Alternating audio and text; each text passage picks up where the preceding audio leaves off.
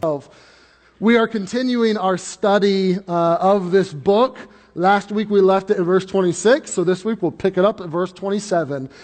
This is kind of the, the second part of a two part uh, little discussion on the world turned upside down. We looked at this last week, how Jesus, the week of his crucifixion, uh, just really four or five days before he's crucified, rides into Jerusalem on a donkey, and how he starts to, to tell his crowd that what you're expecting and what you're thinking is very different. They wanted a political liberator on a war horse.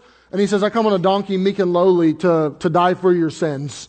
They, the religious leaders, the Jewish people were rejecting this rabbi, but the Gentile people are coming to him. Very different. That's not how rabbis normally worked it. It was, you know, I'll talk to the people, but the Gentiles don't come. But the Gentiles come and Jesus says, you know, this is why I'm dying. This is for everybody. This is inclusive. Then you find that he tells you, if you really want to live, and you really want life, fall into the ground and die. That, that's what I'm going to do, and I'm going to produce life. Now he continues this thought process of really turning the world upside down, turning these, these ideas upside down in verse number 27. So read with me. He says, Now is my soul troubled. And what shall I say? Father, save me from this hour, but for this cause came I unto this hour. Father, glorify thy name. Then came there a voice from heaven saying, I have both glorified it and will glorify it again. The people, therefore, that stood by and heard it said that it thundered. Others said, An angel spake to him. Jesus answered and said, This voice came not because of me, but for your sakes. Now is the judgment of this world. Now shall the prince of this world be cast out. And I, if I be lifted up from the earth, will draw all men unto me. This he said, signifying what death he should die. The people answered him, We have heard out of the law that Christ abideth forever, and how sayest thou that the Son of Man must be lifted up? Who is the Son of Man? Jesus said unto them, Yet a little while is the light with you. Walk while ye have light, lest darkness come upon you, for he that walketh in darkness knoweth not whither he goeth. While ye have light, believe in the light, that ye may be the children of light. These things spake Jesus and departed, and did hide himself from them. Well, there's no doubt that the focal point of this passage is the cross. And right in the middle of this passage, verse number 31, Jesus says that because of his death, now there is a judgment of the world. Now, when I first read that, I knew we had been studying through John, and we had weeks ago covered John chapter number 3, where Jesus said in John 3:17 that he did not come to condemn the world, but that the world through him might be saved. That word condemned in John 3 and the world judged in John 12 is the same word. It's translated differently, but it's the same word. And I read that and I thought, man, which is it? Did you come not to condemn and judge the world, but save them? Or are you coming now to judge and condemn the world? Which is it? And the answer is both. And the reason it's both is because uh, the, the word world can be employed in different ways. And this isn't unique to Jesus. We do this. If you were camping with your son on maybe a Boy Scouts trip or something and you looked up at the stars and saw the cosmos and said, son, isn't the world amazing? You would be saying, the stars, the, the, the Milky Way, the oceans, the mountains, the sunset, it's amazing, right? The trees. But if the next day you went home and you told your daughter, you know, baby girl, I want to give you the world. You're not saying I want to give you trees and oceans and mountains. You're saying, I want to provide for your needs. I want to give you everything that you have. That, that we use that in, in a variety of different ways. So did Jesus. And when Jesus says in John 3:16 that he loved the world or that he John 3:17 didn't come to condemn the world, he's more or less talking about the people of the world that I love them and I didn't come to condemn them. And he says clearly because they're actually already condemned if they don't believe. Uh, but I came to save them and I love them. When he says in John 12 that I'm coming for judgment of this world, he's speaking of the world's system, the world's ways of thinking. Uh, the world's ways are being condemned as faulty and wrong. What Jesus is saying is that the cross is going to be a judgment on the way the world thinks on, on the way the world prioritizes things. And really, that's the, the, the real a key to unlocking this whole passage, what he's been telling his audience now, as we saw last week and this week. And in this text, Jesus is going to say that there are these, these enigmas, these upside down ways of thinking. And you'll see it displayed in this text by the glory, the authority, the victory, and the beauty. Those are the four things we're going to see. The glory, the authority, the victory, and the beauty. Let's, let's start with the glory. Verse 27, he says, My soul's troubled. Okay, Jesus, why is your soul troubled? Why are you worked up? Well, we know it's because he's about to say, I'm, I'm dying. I'm going to die. And I don't think that this, this trouble of soul, this anxiety even, is, is something that is because of the physical agony he's going to experience, although I'm sure he's played this through his mind a thousand times. We do this when we go to the dentist, don't we? We play it over and over and over again until we get to the dentist and we don't want to get there because we know it's not going to be that fun. But the real weight of what is pressing Jesus' soul was, yes, his impending death, but it's not the physical torment. It's the reality that he was going to take on sin. You see this very clearly in a couple days in the garden as Jesus prays. That the, the clear thought process that I am going to be a substitute for sin, that the wrath of God is going to be poured out on me, that I'm going to be forsaken by my Father is really what is troubling him. But he, he quickly kind of reverses out of this and says, but, but this is why I came. This, this, this, the, the hour, the death, this is why I'm here. I was born to die. I came to give my life a ransom for many. I came to seek and to save that which was lost. This is the real reason why I'm here. So, Father, glorify your name. God, get glory out of this. Out of the cross, out of the death that is about to happen, get glory out of this. And a voice from heaven comes and says, I have glorified it and I will glorify it. I have gotten glory from your life and ministry, my son. I've gotten glory when you healed people. I've gotten glory when you fed the 5,000. I got glory when you walked on the water. I've gotten glory out of all this, but I will get glory out of your death. That is going to take place. I have and I will. Now this should strike you as a weird statement. Because if you know anything about a cross, the cross was not designed to be glorious. It was not designed to promote the glory of the one who hung there. The cross was designed for shame. You know, it makes sense to me that we would look up at the stars, even in cloudy Pittsburgh, and, and we would uh, see the stars and we would be in awe of the, of the majesty and the power of a God to create that. Much less if you get somewhere with a clear sky to see the Milky Way, or you look through a telescope, that that would inspire glory, that that would cause us to think about how good and how awesome God is. But the cross, the cross seems like you'd have to be weak, that you'd have to be powerless. You're, you're stripped naked, you're made a mockery of. How do you get glory out of that? See, the stars can teach you something about God, and the cross can teach you something about God, but the cross will teach you lessons that the stars won't. You can see a, a big, great, glorious God up in the stars, but how do you know if that God cares for you? How do you know if that God has affection for you, if He loves you? How do you know if He wants what's best for you? How do you know that He isn't impersonal? You don't see that in the stars, but you see that in the cross. You see that he, that he does come down, that he is born to die, that he's willing to be killed by his own creation. That nothing in all of history gives glory to God like the cross does. That salvation is made possible for man and nothing warrants glory like the cross does to, to prove that he loves us. And there's not shame and reproach there anymore. There's glory there. The, the cross really is a weird thing to celebrate that you put on your steeples or, or you put around your neck. It, that's the equivalent of a thousand years from now, people walking around with electric chairs around their neck and putting electric chairs on top of their churches. We would think that's weird. That's a symbol of execution. That's what the cross was. But he flips it.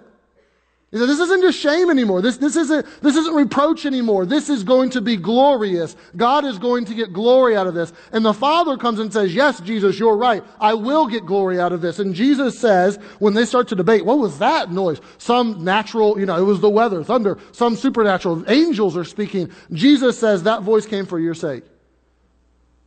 What's that mean? That voice came for the, for the sake of my followers who are likely struggling with the reality that I'm going to die. You see that all through the Gospels, that he tells them, I'm gonna die, gonna die, gonna die, now's the time, gonna die, gonna be lifted up. And they just can't, they just can't cope with that. And Jesus likely knows that when he dies, they'll wonder, did the train go off the rails? Was, was this all just a big mess? was this made a debacle of? And the voice of the Father comes down as heavenly affirmation of the death of his Son. He's not dying because he displeased me. I'm not going to forsake him because he detoured from my plan. This is my plan. I will get glory in the cross. Something that I think his followers needed to know as the Father validates the death of the Son, as the, the union of the Father and the Son is clearly demonstrated to be unbroken, even when you look at the cross. But then you see that Jesus says that out of this is going to come glory, but there's also some authority. Verse 31, he says, Now is the judgment of this world. Those that were in authority thought that they were judging Jesus when they had a mock trial, when they took him to Pilate.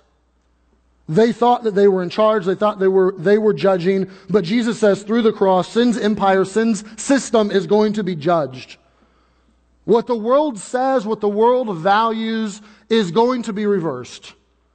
That the world will tell you to claim the throne. You want the power, go take it. The spoils go to the strong. Just do it. It's, it's in your power. But the cross comes along and gives us an extremely interesting case study. That here is a man without military power, a man without political power, although they want him to have some, a man without financial power. His followers don't even have financial power. He's scrapped together a bunch of backwoods Galileans who they think are ignorant and unlearned and a bunch of peasants to be his disciples. He's executed at a very young age, 33 years old. He's penniless when he's killed. He's abandoned not just by his followers, but he's abandoned also by his father.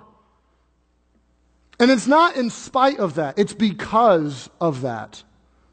He becomes the most influential figure in the history of the world. Here comes the cross, turning on its head what the world would say. And your parents told you, get good grades, get into an Ivy League college, get a good job, make money, and, and then you'll make an impact on the world, right? Because that's the world's way of thinking. And here's Jesus, like a rock shattering a window, showing us that I am going to contradict what most of the world thinks is, is, just common thinking, what they think is intelligence or wisdom, that I am going to reverse the prevailing ideas of the world. I'm going to judge that. And the cross will come in conflict with all of the world's mindsets. I don't care if it's a religious mindset or an irreligious mindset. I don't care if it's a conservative mindset or, or a liberal mindset. No matter what mindset or what kind of uh, frame of mind you work from, the cross will shock that. It's not just one more idea in a long list of ideas. It shocks and breaks them all. Paul said exactly this when he wrote, who was himself shocked the man who wanted to persecute Christians, to kill Christians, who thought that the cross was a, was a mockery and a sham and there was no resurrection, but then came face to face with a risen Jesus and it flipped his world upside down. And Paul writes to the Corinthians and says, the preaching of the cross is to them that perish, the people that don't believe, it's foolishness. But unto us, which are saved, it's, it's the power of God. The world looks at this and says it's crazy and it's foolish and it's unwise, but we know there's power there. He says it's written, God in the cross said, I will destroy the wisdom of the wise. I will bring to nothing the understanding of the prudent. Where's the wise? Now, I might add. Where's the scribe now? Where's the disputer of this world now? Hath not God made foolish the wisdom of this world? What's he saying? He flipped it all. The prevailing ideas. He, he said, no, look at the cross, it's different. God's foolish thing, the cross, was wiser than all of the world's wisdom put, the, put together. God's weak thing, the cross, was stronger than all the world's strength put together. But here I am to, to judge the world. You think you're judging me, but you're not. Then you find that there's victory. And this is, this is worth a celebration right here. We may have to take a lap on this one. Back half of verse 31, now shall the prince of this world be cast out. Jesus makes it very clear that in the cross, Satan and his cohorts and the devils of hell are going to be spoiled, are going to be defeated, are going to be publicly made a show of, as Colossians would put, that Christ is going to triumph over them and they are going to be cast out, which is the greatest plot twist the world has ever known. I don't care what book you like, what movie you like, to just twist and twist, and then at the end, it's just the shock of a plot twist that just gets you every time.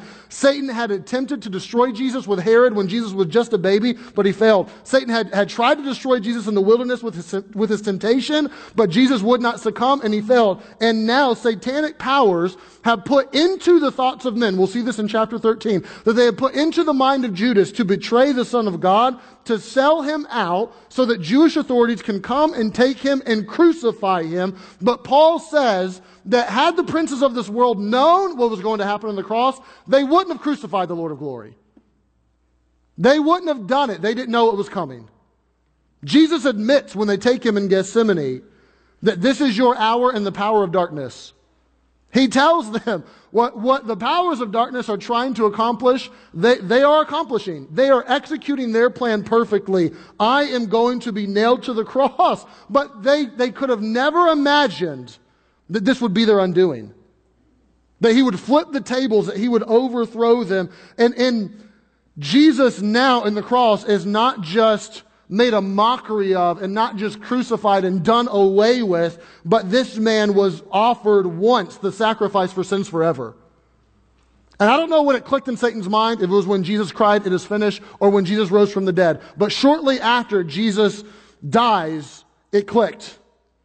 That this was not at all what I had anticipated, that there was a cosmic sneak attack here. That they had been foiled. That the prince of this world was being cast out. How? God becomes vulnerable. God becomes weak. He suffers. He dies. He seemingly loses. He's defeated. But that was the way of salvation. That was the path to victory. That was an undoing of what they thought was normal. And we're told over and over again in Scripture that Jesus, through his death, destroyed him that had the power over death.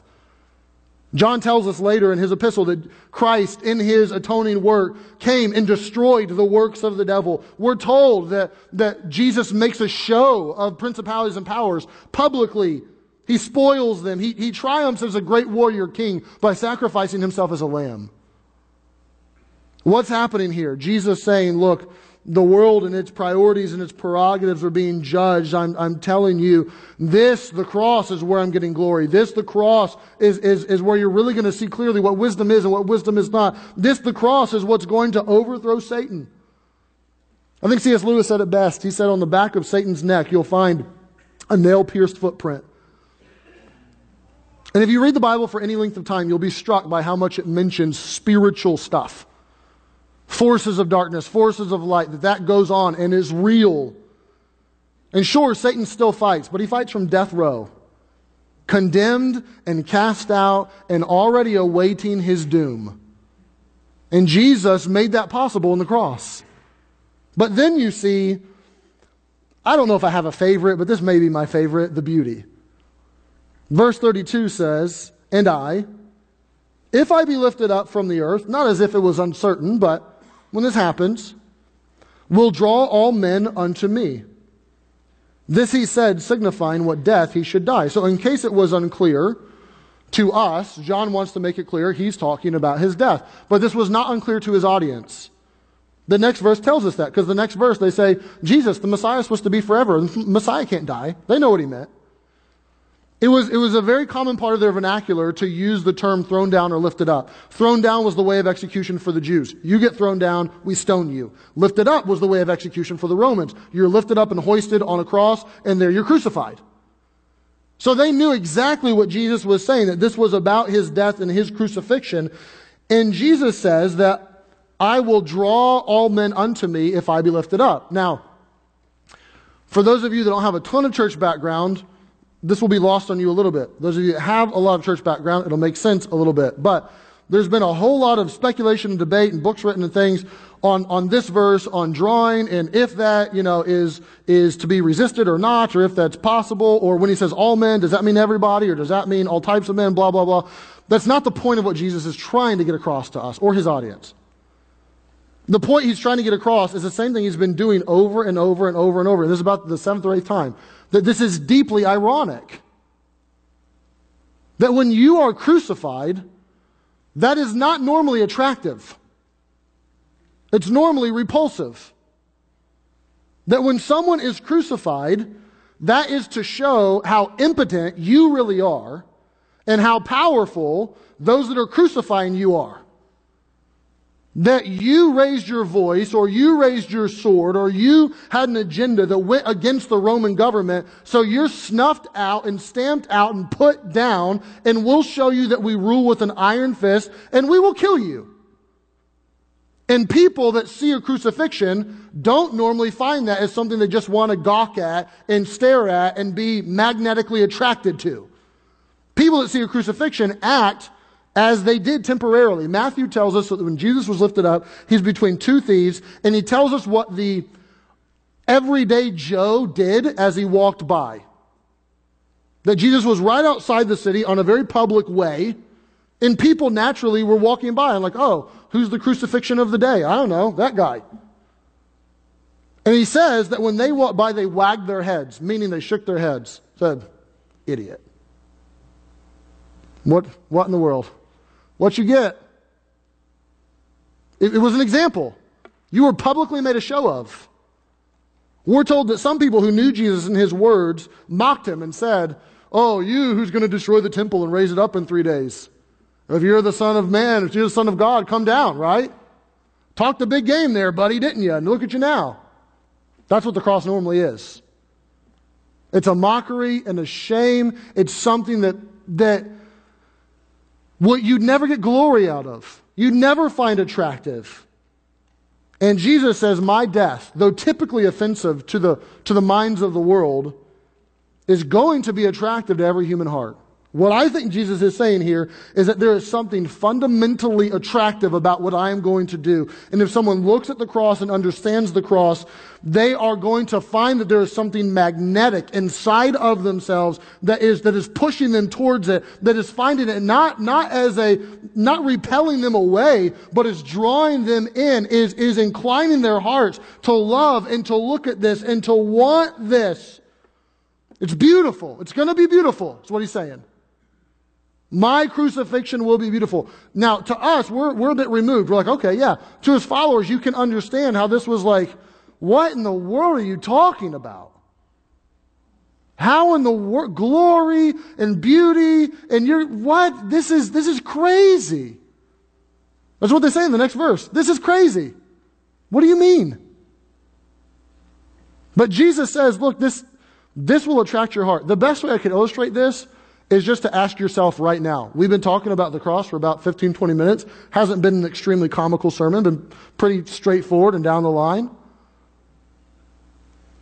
Have you found in your own heart that there's been something that's been warming over the past 10 or 15 minutes? I dare say, if you know Jesus and you understand what the cross was for, there has been. Why is it that the song that seems, it was 90% pessimistic, that song. Our sin, our wrong, our guilt, we're undone, we're a mess, we're a travesty, whatever the song said. That was, that was pretty much it. But Jesus is awesome. Why is it that that warms our heart and doesn't depress us?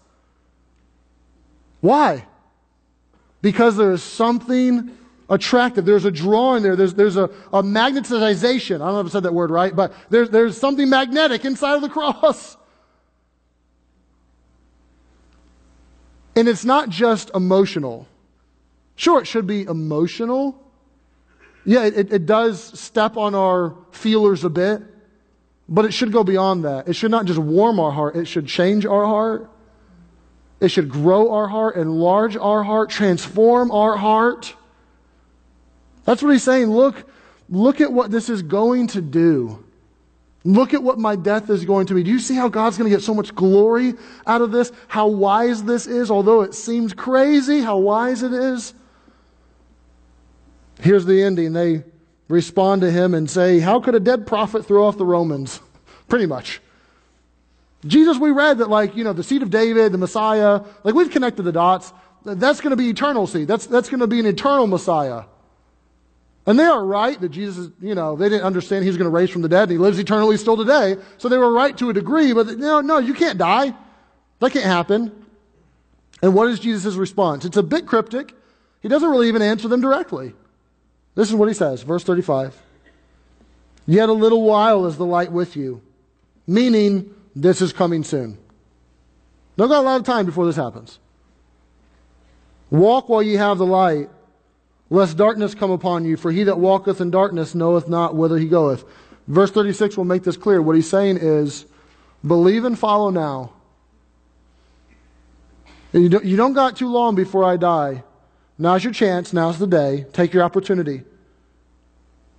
If you don't, and you push me to the side, you're going to walk in darkness. And when you walk in darkness, you stumble around and you don't know where you're going.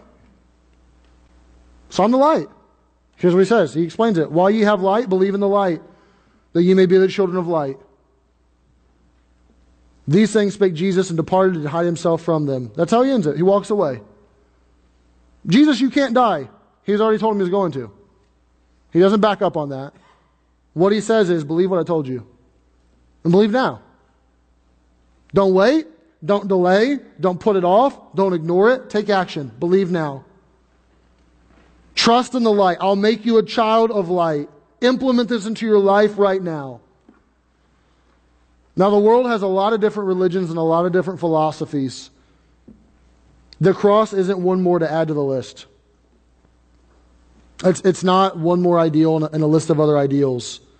What Jesus clearly shows you is that the cross shatters all of the ways of thinking, all of what we would call normal. It flips it upside down. And Jesus, Jesus says the, the way the world normally thinks and operates is wrong. The way up isn't get it and be greedy. Good on you. The way up is down. The way to get power is to give it away and to serve. The way to be rich and have real riches is to give away your money radically. The real way to assurance of your value and that someone loves you unconditionally is to admit that you are a mess and that you are a sinner and that you needed someone to come from heaven and die for you. That's upside down. Most therapists aren't going to tell you that. But Jesus says, I'm, I'm flipping all that. And here's, if you were to take this week and last week, because he's, he's done this, we've looked at it for two weeks now, here is the sum total of what Jesus says in this, in this passage. From the donkey and riding in on Palm Sunday all the way to this where he walks away. The sum total is three things. I'm going to save you through weakness. I'm going to die. So, connect with me through weakness and live and follow me through weakness. The first one he did. I will die for you. I will be weak. I will put down, but watch what happens. Glory and power and authority and, and, and beauty will be there. So you, he says, connect with me through weakness and live with me through weakness. Connect with me through weakness, meaning believe. Meaning you have to come to a point where you admit, I'm a sinner and I'm weak and I can't save myself. The Bible word for that's repentance. I repent of who I am. I repent of what I've done. I repent of my wrongs. I can't make up for it. I can't earn enough credit with God. I can't be good enough. That, that seems like weakness. To wave the white flag, to say I surrender, to bow the knee, to say you're Lord and in control, and I'm not, that seems weak. But he says, do that. See if you don't find life. It feels like you're dying, but you're not. You'll find life. Then he says, live with me in weakness. Serve me in weakness. Don't think about yourself, think about others. Deprioritize yourself. See if you don't find that, that living is really materialized when you don't just have King Self sitting on the throne of your life. Put me on the throne. See if I'm not a better ruler than you are of your own life. Lay down your life, you'll gain it. Don't, don't hate, don't love your life, hate your life. Fall into the ground and die. Serve me, serve others. That's what he says. I, in weakness, will save you. You in weakness bow the knee, repent of your sin, and believe on me. And then from that standpoint, live. Move forward. Follow my pattern. Live as I lived. I died. There should be a death of yourself where I'm no longer in control. And my question to you is would you take the admonition of verses 35 and 36? Because it all points to this. It's very climactic, and it's, it's Jesus is pushing for a decision to his audience. Jesus is pushing them to say, don't delay, take action, don't put it off. Believe, act, implement this, live on this. I'm going to die soon. Do it now. And my question to you would be Are you willing to do it now? Now, maybe you already have. Maybe you walked in this morning living that way. You're great. Good for you. But maybe this morning you walked in not knowing for sure that you're a follower of Jesus, not knowing that you've really believed, not knowing that He has taken care of your sins and that that's out of the way and that you have a home in heaven. He would tell you, I'll tell you His words right here believe now, while you have time, do it. Don't delay on that. Put your faith in Him, accept Him as Savior. He wants to save you. If you have done that, live off this. Live off this. I know it feels like suicide of your will. I know it does. But Jesus would say, if you lay down your life, you're really going to find it. You're really going to gain it. You will find something that you would have never found otherwise if you will live as I live, serve as I serve, give as I gave.